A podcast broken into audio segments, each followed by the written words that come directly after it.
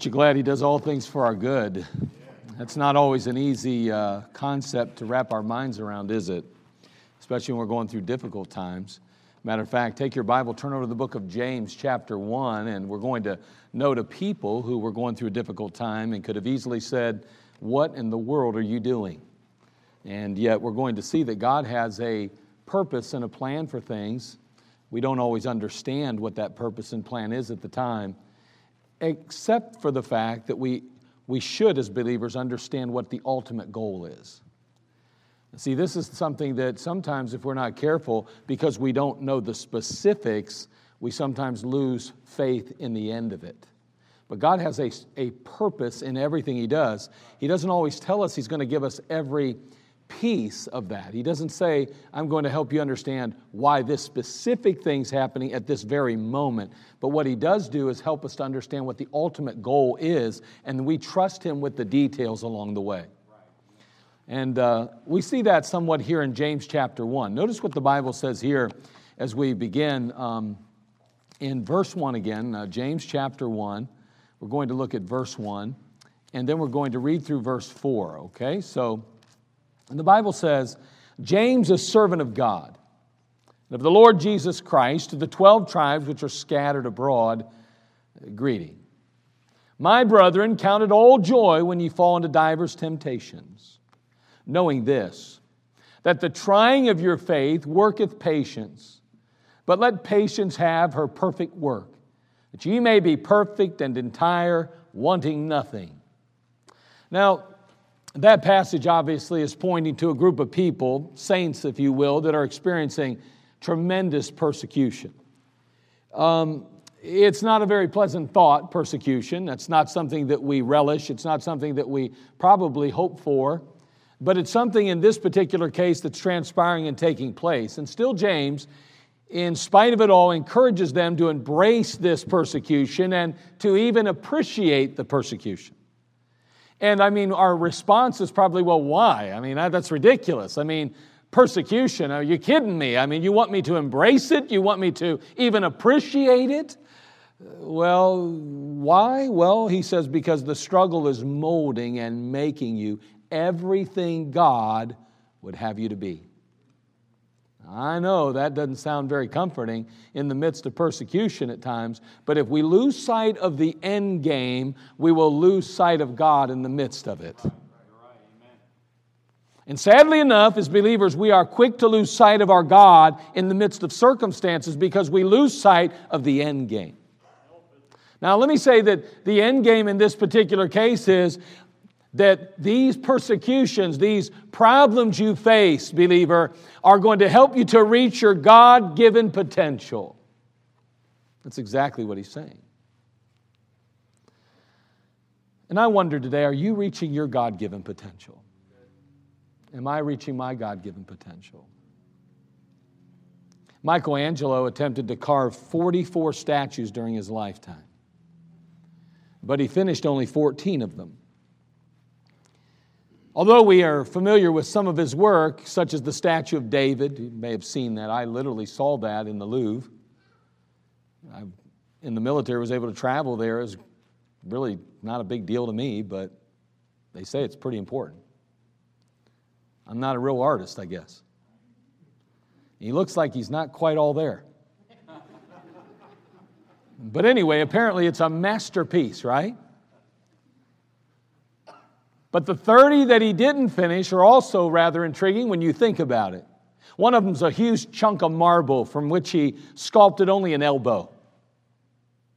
Another shows a leg, a thigh, a knee, foot, and toes, but the rest of the body's kind of locked inside that marble. You know, many of us are kind of like those unfinished statues. We never really release the talents and the abilities that are locked away within us. I mean, what God intended to shine and to show forth, there's something that sometimes will remain hidden the rest of our days and the rest of our years because we fail to reach our full potential for Jesus Christ. See, God's called us to a higher plane than we can even imagine. He wants so much more for us than we can wrap our minds around for the most part. Until we unlock the end game, until we realize that that's exactly what God intends for us, and that everything that comes our way, whether it's pleasant or whether it's not, is always to enable us to reach our full potential for Him. So, how does reaching our potential begin? It begins with salvation, being saved.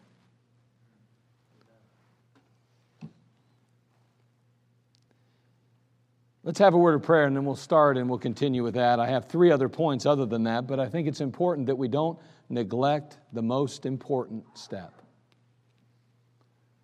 That's what I was writing on the stage frantically, is that portion of the message. Because as I looked over the crowd, I got thinking for a moment. We can talk about reaching our full potential all day, but if we're lost, we'll just perish in a place called hell. It all begins with salvation. Father, we come to you. We ask for your leadership. We pray that you would just guide and direct. I especially ask that you would speak to me through me and allow me to be your mouthpiece today. May you just bless these, thy people. And Father, those that are yet without the saving knowledge of Jesus Christ, may they settle that before it's eternally too late. Again, we know that without you we can do nothing. So, Lord, we commit this service into your hands. We ask you to do a mighty work in each of our lives. We desperately need you today. Speak to us through your Spirit and through the Word of God. We'll give to you the glory. In Christ's name, amen. So it begins by being saved. Turn, if you would, to John chapter 3. John chapter 3. Uh, probably a somewhat familiar passage if you've been in Sunday school for years, but if you haven't, you may really have never even heard this passage. You may have heard a phrase or something years ago. I mean, back in the 70s, there was a song that uh, utilized this as a title. And it was a big time song, and it talked about a relationship between a guy and a girl, but in reality, this passage and what God intended was that it's a relationship between us and Him. Notice what it says here in John chapter 3, verse 7. He says, Marvel not that I said unto thee, Ye must be born again. Now, I don't know about you, but That phrase, in and of itself, is rather intriguing to be born again. We know we've been born once because we're here today. And you know, the, the writer, as he's speaking to uh, th- this particular person, Nicodemus, he's confronted with a question, a good question. He says, How can a man, in verse 4, be born when he is old? Can he enter the second time into his mother's womb and be born? And you say, That's a stupid question. No, it isn't. That's a good question. Because he, just like the rest of us, if we didn't know the background, if we hadn't already read the Bible, if we hadn't been exposed to these truths already, would be very confounded by now, thinking to ourselves, What are you talking about? I've been born once. I'm I supposed to crawl back up and be born again? Good question, Nicodemus. And the answer, of course, is a resounding no, not that. That's not what we're talking about. We're talking about there's a physical birth and there's a spiritual birth. Can I tell you, if you're going to ever reach your God given potential, you have to be born again. You can't just be born in the flesh, you got to be born in the spirit. If you want everything God has for you, then you need to be saved. Say, well, why would I need to be saved? Well, because when you get saved, you're a new creature. That doesn't sound very appealing, does it? Some of you ladies think you're born to uh, living with creatures right now, especially the big one, the guy you married. And then there's a bunch of little ones maybe running around. But he says here that we're new creatures. Turn to 2 Corinthians chapter 5 verse 17. 2 Corinthians chapter 5 verse 17.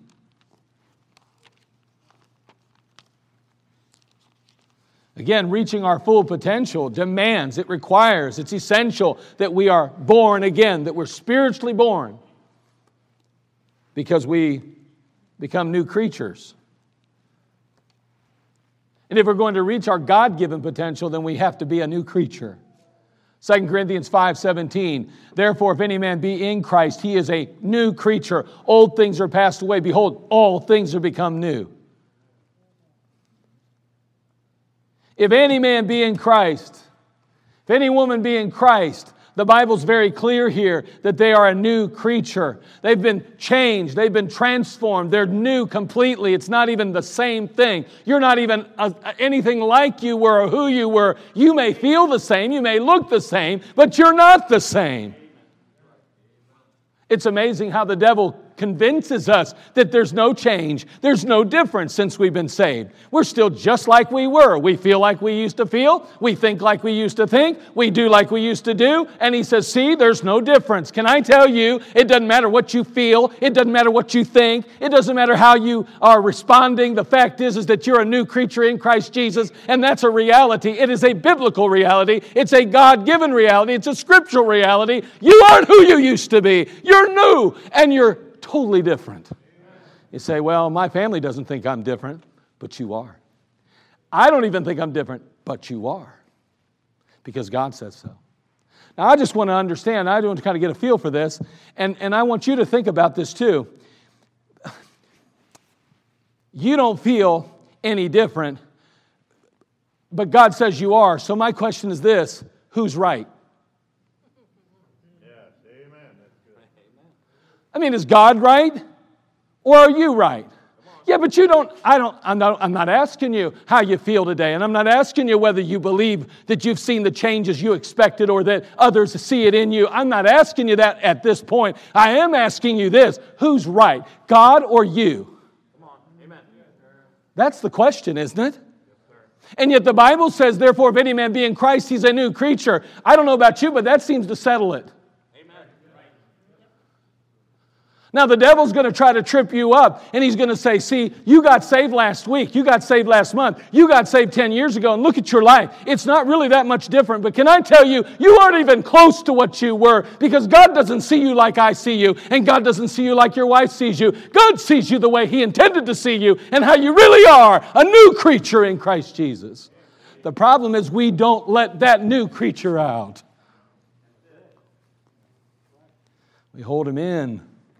Because, see, not only are we a new creature, we have the new man. Look at 1 Corinthians chapter 6, verse 19. You know, I can only imagine Gideon when God shows up and God says to him, Hey, thou mighty man of valor. And he says, Huh? Hey, thou mighty man of valor. Uh, who you talking to, God? I'm talking to you, Gideon. I'm talking to you, big boy. Me? A mighty man of valor. Question Was God right or was Gideon's feelings right? Question, just asking. Can I tell you that it doesn't matter how you feel about yourself? All that matters is how God feels. Because you are what God says you are, whether you believe it or not. Man, we are paying millions and millions and millions and billions of dollars trying to go to people that will convince us we have value today. Trying to convince us that we have worth, that we're somebody. You don't know how I was raised. I didn't have a mom or dad that encouraged me. I had somebody that put me down. They called me stupid all the time. Well, let me ask you have you ever read the Bible and have you ever decided to discare what God thinks? Because in the end, it doesn't matter in the long run what others think in the long run. What in the long run, it matters what God thinks. And can I tell you, you're somebody. God says so. You're a new creature in Christ. And you have the indwelling person of the Holy Spirit living in you. You have Jesus in you man, you've got it going.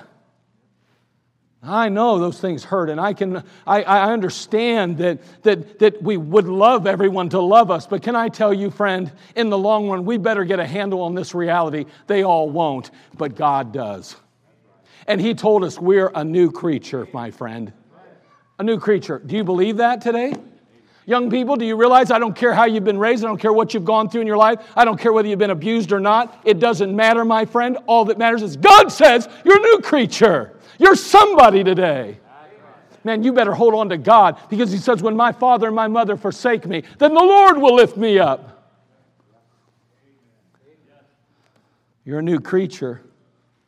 You got the new man. Look at this 2 Corinthians chapter 6, verse 19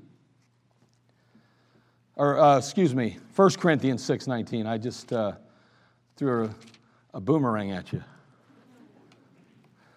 Speaking of that, let me uh, pull out one of my. This is reminding me of something that we talked about this morning. Yeah, I'm finding it. I'm finding it. Oh, I couldn't quite remember how to throw a boomerang, but eventually it came back to me.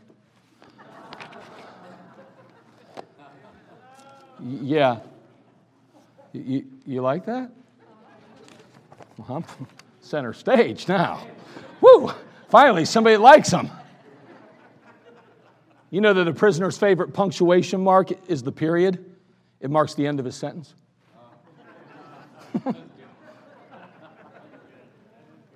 yeah, it's good.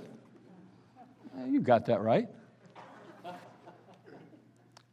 The question's asked Is an old rope good enough for hanging? Afraid not. That stuff is bad news.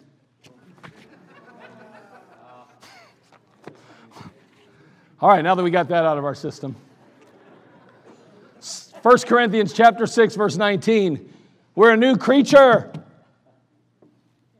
Notice this though, we have a new man. I love this. He says what? Know ye not that your body is the temple of the Holy Ghost which is in you? What you have of God and you're not your own? You've been bought with a price, therefore glorify God in your body and your spirit, which are God's. But notice, know ye not that your body is the temple of the Holy Ghost which is in you? I mean, do you, do you understand what the implication is here, what the truth is? That literally within you, this body, this tabernacle, this house, God Himself abides there. That's that amazing. Is that not amazing?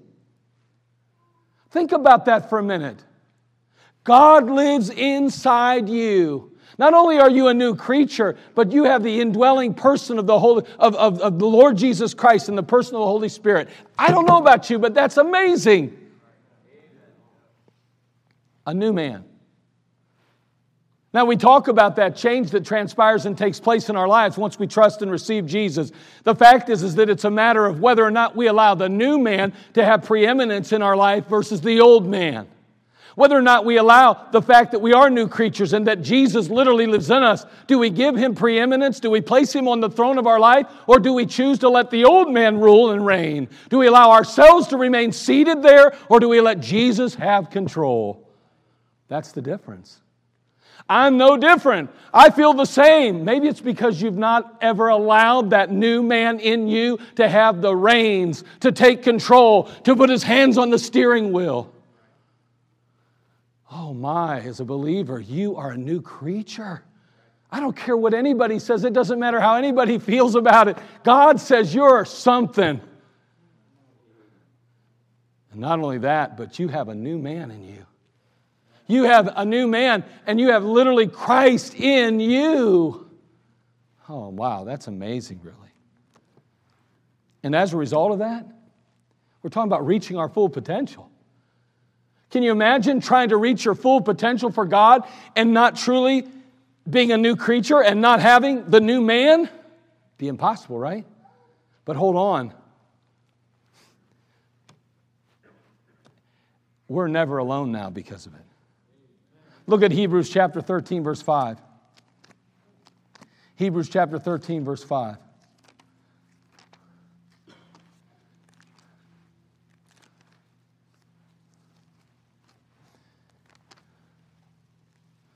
In Hebrews chapter 13, verse 5, the Bible says, Let your conversation be without covetousness. Now, again, that word conversation somewhat has a dual meaning uh, in the way it's written here in the passage. It's talking about not only our conversation as far as our words, but our lifestyle, our living. He says, Let your conversation be without covetousness and be content with such things as you have. Now, I don't know about you, but being content with such things as we have seems to be very difficult in America. Because let's face it, we are, uh, just like even Brother Kavanaugh was praying this morning, we've been so blessed. We have so much prosperity. There's so many blessings that have been bestowed upon us as a nation. God has supernaturally blessed America because at one point we were reaching the world with the gospel. And I believe that's why He blessed us.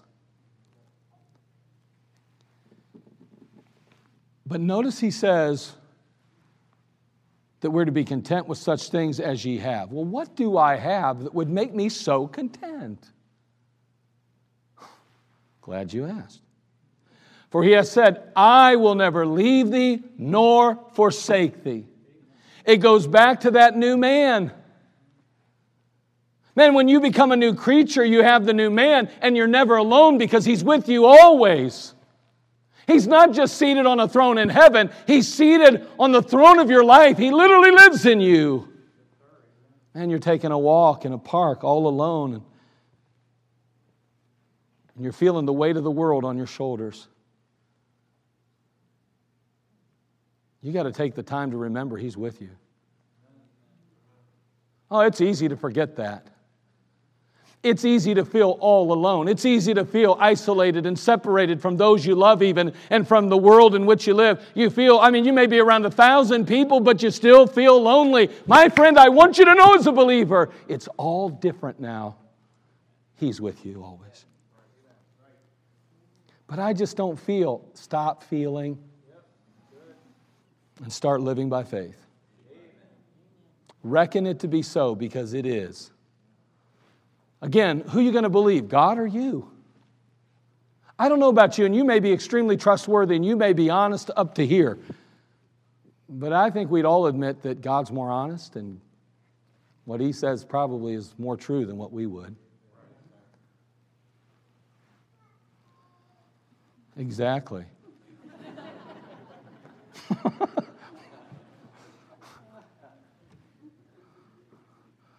that reminds me. That's the statement. We were getting our pictures taken with all the kids one year. That's it. and all the kids were sitting there, and they were really little at the time. They weren't very big at all. And this guy, he was extremely eccentric. He was. He was very eccentric. But we went to Olan Mills to get a family photo because you know how it was. You could get the 10 by 13 free. You, know what I'm talking about. And then they try to sell you all the others. We were very disciplined because we had nothing to buy anything with. So we would go and get the picture taken, and we'd go back and get our 10 by 13. They'd say, You have to sit down a moment, and we're going to show you all the wonderful pictures. And we go, They're so wonderful. Oh, that's so cute. Would you like to buy any? No, thank you.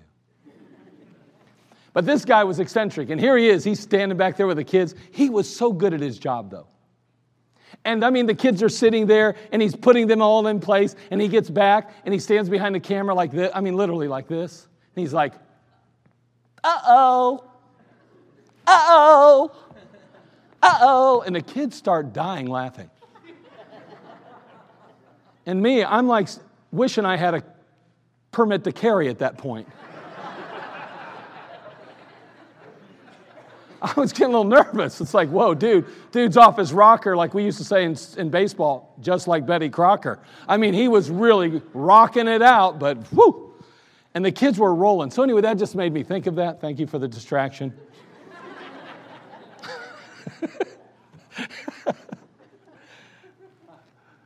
we are never alone. Oh, isn't that a blessing? Okay, so if we're going to ever reach our full potential for Christ, it begins with salvation. I wonder, have you been saved? And you say, what do you mean? I mean, have you personally acknowledged the fact that you're a sinner and that Jesus Christ died on a cross 2,000 years ago? Do you, do, you, do, you, do you acknowledge that? Do you recognize that as being true? Do you realize who Jesus was? He was God, right? He's God in flesh. The Bible says literally that he became flesh and dwelt among us. God Himself, who created the world and the universe, saw the need to literally provide a perfect sacrifice. And He knew that no man could do that, so He Himself came in our place and paid our sin Himself by dying on the cross. You say, but that was Jesus, not God. Well, 1 John 5 7 tells us that these three are one the Father, the Word, and the Holy Spirit, and these three are one. I, listen, I don't have it all figured out. The Bible calls it a mystery, but it's a reality. I don't have to always understand everything that God says because God is God and He's kind of like His ways are, His thoughts are. You know, we learned that in chapter 55 of Isaiah. So I accept there's some things I won't fully understand. But what I know, I said, He loved me so. And He took my place on Calvary and He paid for my sin. And he says, For whosoever shall call upon the name of the Lord shall be saved. If you'll acknowledge what I did for you on your behalf, if you will accept the fact that only I can pay for your sin, and you'll trust me to do it, I will do it. And I'll include you in my family, and I'll give you a home in heaven one day too. Man, have you ever put your faith in Christ? Have you ever said, Lord, you're right, I'm wrong. I'm the sinner, you're perfect. You died for me and took my place, and I want you to pay for my sin today. Please forgive me. Please come into my life. Please, Lord, save my soul. Boy, I tell you what, if you'll do that, He'll do it. He'll save you. But as many as received Him, to them gave He power to become the sons of God, even to them that believe on His name. He that hath the Son hath life. He that hath not the Son of God, though hath not life. The wrath of God abideth on him. Can I tell you that you need to make a decision for Christ because it's in your future's best interest? It truly is. So, first of all, reaching our full potential for God, we have to be saved. That's the first thing we need to settle. We need to be saved. So, let's get into the three things that I'd originally wrote. And I'm just going to touch on the first one, and maybe I'll finish them out tonight. First of all, if we're going to reach our full potential, it begins then with being saved, of course, but then continues with realizing your need for growth. You have to realize a need for growth.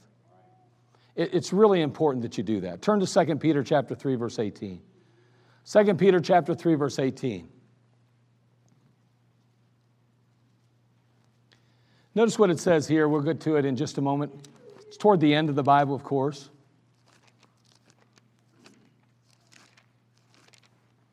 I'm having a hard time finding it myself. All these jokes running through my mind from class. Not really. But anyway, 2 Peter chapter 3 verse 18. Notice what it says. But grow in grace and in the knowledge of our Lord and Savior Jesus Christ. To him be glory both now and forever. Amen. Notice he says, but grow in grace and in the knowledge of our Lord and Savior Jesus Christ. Peter, the writer at this point, is making it very clear that the responsibility of every believer is to grow, that God intends for all of us to grow. That, that's a given. I guess, again, it could come down to this. I mean, is God right or am I right again? I mean, do I feel like I need to grow any more than I have? I mean, I've been in church for 30 years. I mean, I've listened to any message. Every time the preacher gets up there, I've heard that before. Well, wait a second. So that part of the Bible doesn't apply to you, growing, because you've already accomplished all that. So I assume then that you've also accomplished the part where it says that you've been perfected. Because that's what it says growth ultimately leads to is perfection. So, my question is Is God right or are you and I right when we decide that, well, we've grown enough? We're good for the time being. I think we'd all agree again that God's still always right. And he says to grow in grace and in the knowledge of our Lord and Savior Jesus Christ. Now, I don't know about you, but Jesus is pretty complicated. You know what I mean? There's a lot going on with Jesus, you know? Now, like if, if I come down here and talk to the teenagers for a few minutes and I'd say, all right, can you tell me something about the guy or gal right next to you? You'd say, Well, I, I know they're on my bus route. I know their name. I know what grade they're in. What's their favorite color? I don't know that much because I haven't talked to them that much. You'd know something about them, but you wouldn't know everything about them. Can I tell you this? You probably never will ever know everything about anybody, even your wife or your husband. You'll never know everything. You just won't. You know what the Bible's telling us? It's telling us there's never a time in your Christian life or in mine when you stop trying to get to know more about Jesus. That's how simple it is. It's not complicated here. You say, well, I, am learning how to deal with my marriage. You better start learning more about Christ. Because in learning more about Him, you'll learn more about how to deal with your marriage. You know what happens? We read a lot of books about how to this and how to that and how to this and how to that, but we neglect learning about the very one who's going to unravel the problems. I don't know about you, but I, I can't stand dealing with um, long extension cords. They seem to get all knotted up and tied up. I hate trying to unravel all those. I, I, my mom used to do that yarn stuff, and I kind of got into it for a while. I was kind of very domesticated when I was younger. And I was trying to make a hat, but I could never get it to stop going this way and this way. I couldn't get it to tie up. So I gave up. I was good at that, you know, whatever that stitch was. And then I'd go back over and I'd start connecting it to that stitch, and then to that one. And he kept going, hmm. I was like, man, this is never going to look like a shirt. It's never going to look like a hat. I was like, what's the point? But you ever take that yarn when it's been sitting in the corner or one of the kids got a hold of it and then you got to try to unravel it? Wow. That's how our lives get. And we somehow think that we're going to read a book from somebody that's going to tell us how to fix all of our problems. We do. We, we think if I just read this blog, if I just read this article, if I just read this book, then I will figure out how to unravel the mysteries of the universe. No? Do you know how you unravel those? Learning about Him, Jesus Christ. You learn more about Jesus, and I promise you, you'll figure out more about how to treat your husband, your wife, your children. You'll learn more about how to live in the world in which you are now surrounded. I'm telling you that the key is Christ. It's never the things, it's Him, it's a person. We spend too much time trying to learn how to instead of who Jesus. But grow in grace and in the knowledge of our Lord and Savior Jesus Christ. You have to realize you have a need for growth if you're going to ever reach your full potential for Christ. It's obvious that growth is commanded. We see that. But it does seem to me, and maybe you might even agree, it does seem like it's a, a very neglected area in Christianity. I mean, we, we attend church, we try and live life, a good life even. We even serve in some capacity. However, growth really doesn't rate very high on our priority list many times. See, Peter's concerned for his brothers and sisters in Christ. And he's grown more concerned than ever because Peter understands that there are false teachers that are attacking the brethren, that are always on attack, they're always on offense. And he's saying, listen, you got to grow in grace and in the knowledge of our Lord and Savior Jesus Christ. You got to grow in Him. It's knowing Him. That's how you'll be able to identify the falsehoods. It's not knowing every detail of the Bible that'll make the difference, it's knowing the author. He's the one you need to know. He'll make it clear to you when you're being subverted or you're being misdirected or misguided. He will do that if you'll make Him your goal. See, the lack of spiritual and practical discernment and disregard for fundamental church doctrine that believers as a whole seem to demonstrate is a result of a lack of maturity. When we aren't mature in Christ, we are often misguided and misled. We make bad decisions. We go the wrong direction. We think wrong. We respond wrong. We act wrong. Why? Because we do not have the truth ingrained in us. Hebrews 5:13. Turn there, would you? This is very very important. I think it's important because this concept and thought which we're going to note here in Hebrews chapter 5 verse 13 I believe again is somewhat misunderstood and overlooked. Watch what happens here. For everyone that useth milk is unskillful in the word of righteousness, for he is a babe.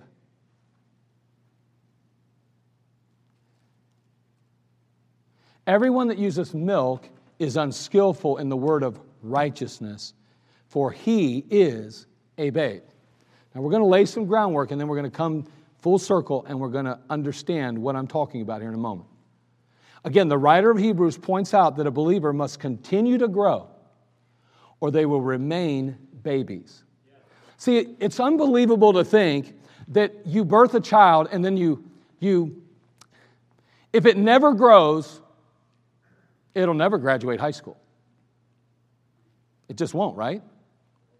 If it never grows, it'll never walk. If it never grows, it'll never talk. But in Christianity, we don't look at things that way. We, we look at it like time determines our growth. I've been saved for five years. I go to church all the time. So, what steps have you taken to grow? What conscious decisions have you made to mature in understanding of Him? Because, see, we look at it like I started here five years ago, and now here I am. But God says,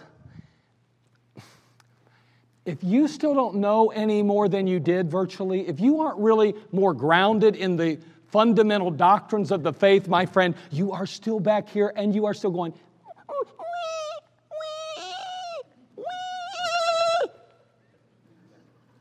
You're still a babe.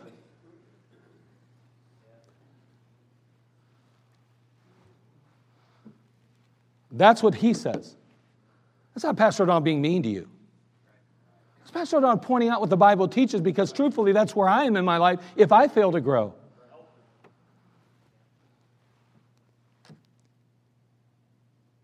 The writer again points out that a believer must continue to grow or they'll remain babies spiritually, and that is reflected in their inability to properly interpret the Bible and apply God's word. You say, You don't have a right to judge me. I don't have to. It's, I don't even have to consider. I just look and observe what's going on. Babies cry and whine. Babies make messes and can't clean them up. Babies can't feed themselves, they always need somebody spoon feeding them. I'm not trying to be mean. I'm just telling you, biblically, the question is are we reaching our full potential? Are we even realizing there's a need for growth in our life? Why is there so much chaos and confusion in my life? I'm not saying there's problems. There won't be problems. I'm saying, why is there so much confusion? Why is there not some direction? Although there's problems, there's direction in my life. Why not?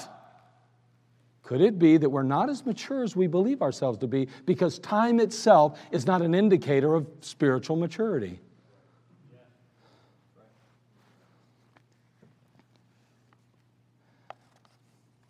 The word he uses here, everyone that useth milk, and, and milk is like very, very basic stuff. It's you gotta be, you need a bottle for milk. Right? You know what he says? We're unskillful. He says those, those that are in that position, that, for everyone, everyone, it doesn't matter who you are, it doesn't matter what you are, everyone that useth milk is unskillful in the word of righteousness. We would agree that this would be the word of righteousness. How many of you would like to go into surgery having an unskillful surgeon performing the operation? Not me. Okay, let me, let me ask you this. Who here would continue to take their car to an unskillful mechanic? Nobody, unless it's your brother in law. You don't want to hurt his feelings. But you better have a lot of money because someone else is going to have to fix it when he's done fixing it. How many of you would say, you know what, I'm going to. I'm gonna, I'm gonna build a, a new house. I'm gonna build a new garage and I'm gonna hire an unskillful carpenter to build it. Nobody's gonna do that. I mean, we all want skillful doctors and mechanics and carpenters, so why would the believer be willing to continue in the Christian life unskillfully? I mean, where's the disconnect? You get what I'm saying? There's a disconnect here. Oh, I'm good to go, preacher. Hey, listen, we're getting together to have a Bible study. Well, I'm good to go. I got it, man. Me and God, like that. I got, I got to do that because my fingers are so full of arthritis. You ever get those when your fingers don't move anymore? I'm getting there, guys. Some of you older people are going, You ain't seen nothing yet. I know, and I'm just relishing and loving the fact that I can at least put them there. One day they won't even go. But why is it, though, that we are quick to accept and settle for being unskillful as a believer in the Word of God? We wouldn't accept that from anybody else in this world, especially if we're paying. But we give God what we would never accept. So we are admonished now to go on to perfection or full maturity. Hebrews chapter 6, verse 1. Notice what it says in Hebrews 6, verse 1. We're almost done. We're finishing up this first point, we're done. Okay, I talked about salvation and the need for it, and now we're talking about this idea of recognizing or realizing our need for growth. We can never reach our full potential without doing so. Notice Hebrews 6 1. Therefore, leaving the principles of the doctrine of Christ, let us go on unto perfection. Not laying again the foundation of repentance from dead works and of faith toward God. Basically, if I could just simplify it the best I can, I think what, you know, the, my, the implication again and the idea is the thought it's not enough to just simply know you're saved. There are other things you must ultimately identify as truth and put into practice in your life. Being saved is good, it's wonderful, and it's necessary. It's absolutely necessary if you're going to reach your full potential, but you don't stop there. You have to keep moving in a direction. And in this case, therefore, leaving the principles of the doctrine of Christ, moving forward in some of those fundamentals, those basics like that, we go on unto perfection. Again, if there is any doubt that every believer must continue to grow throughout their lives, I think we can put that to rest in Philippians chapter 1 verse 6 when the Bible tells us being confident of this very thing that he which hath begun a good work in you will perform it until the day of Jesus Christ. If God recognizes the need for you to consistently and continually grow, He recognizes the need for you to consistently and constantly grow. He recognized the need for me to consistently and constantly grow. Who's right? God or me now? God is. He says, You need to grow. If you want to reach your full potential for me, if you want to accomplish everything I can, I want for you, if you want to experience the joy and the peace and the purpose that I truly intend, you got to recognize the need for growth in your life. You have to.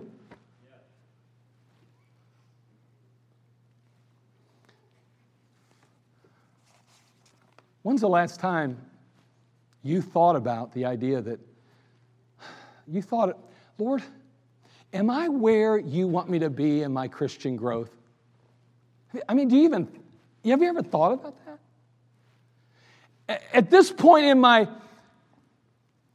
growth or my Christian life, am I where I should be or am I still back here somewhere? I mean, have I really, have I progressed as you intended? Am, have I grown consistently the way you planned? Or have I hindered that growth somehow? See, I don't know about you, but reaching our full potential benefits us. Deion Primetime Sanders. You may have heard of him. Some of you older folks like me know who I'm talking about, but he was a tremendous athlete. He was the outfielder for the Atlanta Braves and cornerback for the Atlanta Falcons. He played both professional baseball and professional football simultaneously. He was always the only, he was, the, listen, he is the only athlete, at least to this point when he was around. I don't think this has ever happened yet, actually, when I think about it. He's the only athlete to have hit a major league home run and to have scored an NFL touchdown in the same week. Isn't that amazing? Sanders grew up in Fort Myers, Florida, and there he met a number of would be athletes who motivated him to make a success of himself. You say, would be's? Yeah. He explained, he said, I call them Idas. He said, I call them Idas if I'd have done this, I'd be making three million today.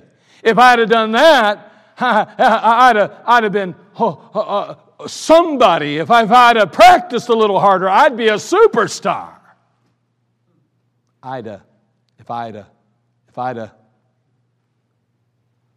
He said they were as fast as me when we were kids. But instead of working for their dreams, they chose drugs and a life of street corners. See, Deion would ultimately dedicate himself to becoming the best athlete he possibly could become. He worked at it. You know, we don't, we don't need to be looking back in our life and going, well, if I would have. If I'd have read the Bible more, if I'd have prayed more, if I'd have studied the scriptures, if I'd have went out soul winning, if I'd have taught Sunday school, if I'd have been involved in the work of God, if I'd have truly spent time in meditating on scripture and memorizing the word, if I'd have, if I'd have, if I'd have. And God wants you to reach your full potential for Him. But you'll never reach your full potential unless you start growing. And that begins understanding a need for it. Today, we probably need to make a commitment and say, Lord, you know what? Preacher hasn't gotten to some of this, but the truth is, is I know I have a need to grow in Christ. I, I look back in my life and I feel like I'm doing pretty good. But really, when I think about it, it's not because I've taken steps to get where I am. Time is what separates me from where I began to where I am. But time is not the key, that's not growth. I want to encourage you to say, you know what, I'm going to take, I'm going to grow, God. I need to grow. And I'm going to commit right now to you to doing what I need to do. And if first thing I'm going to do is be here tonight and see what else we have to do to reach our full potential. And then if I got other questions, I'm going to ask because I want to put a plan in place that enables me to grow to reach my full potential so that when I get to the end of my life, I don't say, well, if I would have. You'll be able to look back and say, I did. I did. Father, we come to you. We just thank you, Lord, for all you do for us and all you mean to us. And we ask, Lord, that you would just speak to our hearts again. Um, Lord, there's no doubt that right now, you know, we weren't able to get through the whole message, but Lord, I think we got through enough to understand our need to grow and the fact that maybe there's areas in our life we need to grow spiritually. And Lord, we want to reach our full potential. I'm convinced of that, at least I believe that. And I just pray, Lord, that you would just help us. It begins with salvation, it continues with recognizing and realizing the need to grow. Father, may you speak to hearts now and bring conviction in lives and help us to make commitments today to grow. And Lord, if there be those in our midst that have yet to make the decision to receive Christ, that need to become that new creature, to have the indwelling presence of Christ in their life and never have to go through life alone again, I pray that they would see the need to make their way into an aisle to the front where they can reach out to somebody standing up there and somebody will take a, a Bible and show them how they can know for sure heaven's their home and they can know for sure that they're a child of God, that they're born again. And they can begin this journey to reach their full potential for you like never before. Well, thank you. We'll praise you. In Christ's name, amen. Let's all stand, every head bowed, every eye closed.